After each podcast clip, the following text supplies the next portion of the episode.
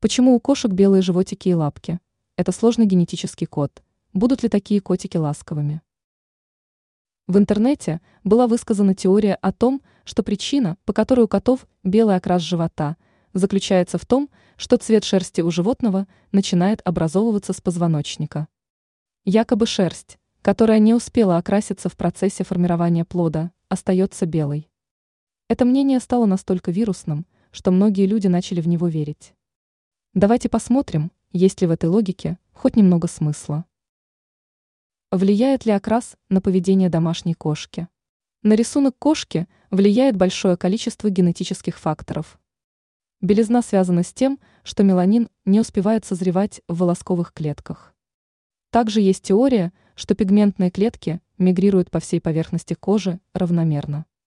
Считается, что окрас может влиять на поведение кошки. Например, трехцветные коты наиболее импульсивные, а одноцветные питомцы более покладистые. Также многие заметили, что черная кошка самая преданная. Ранее мы писали о том, как правильно обращаться с чужой собакой.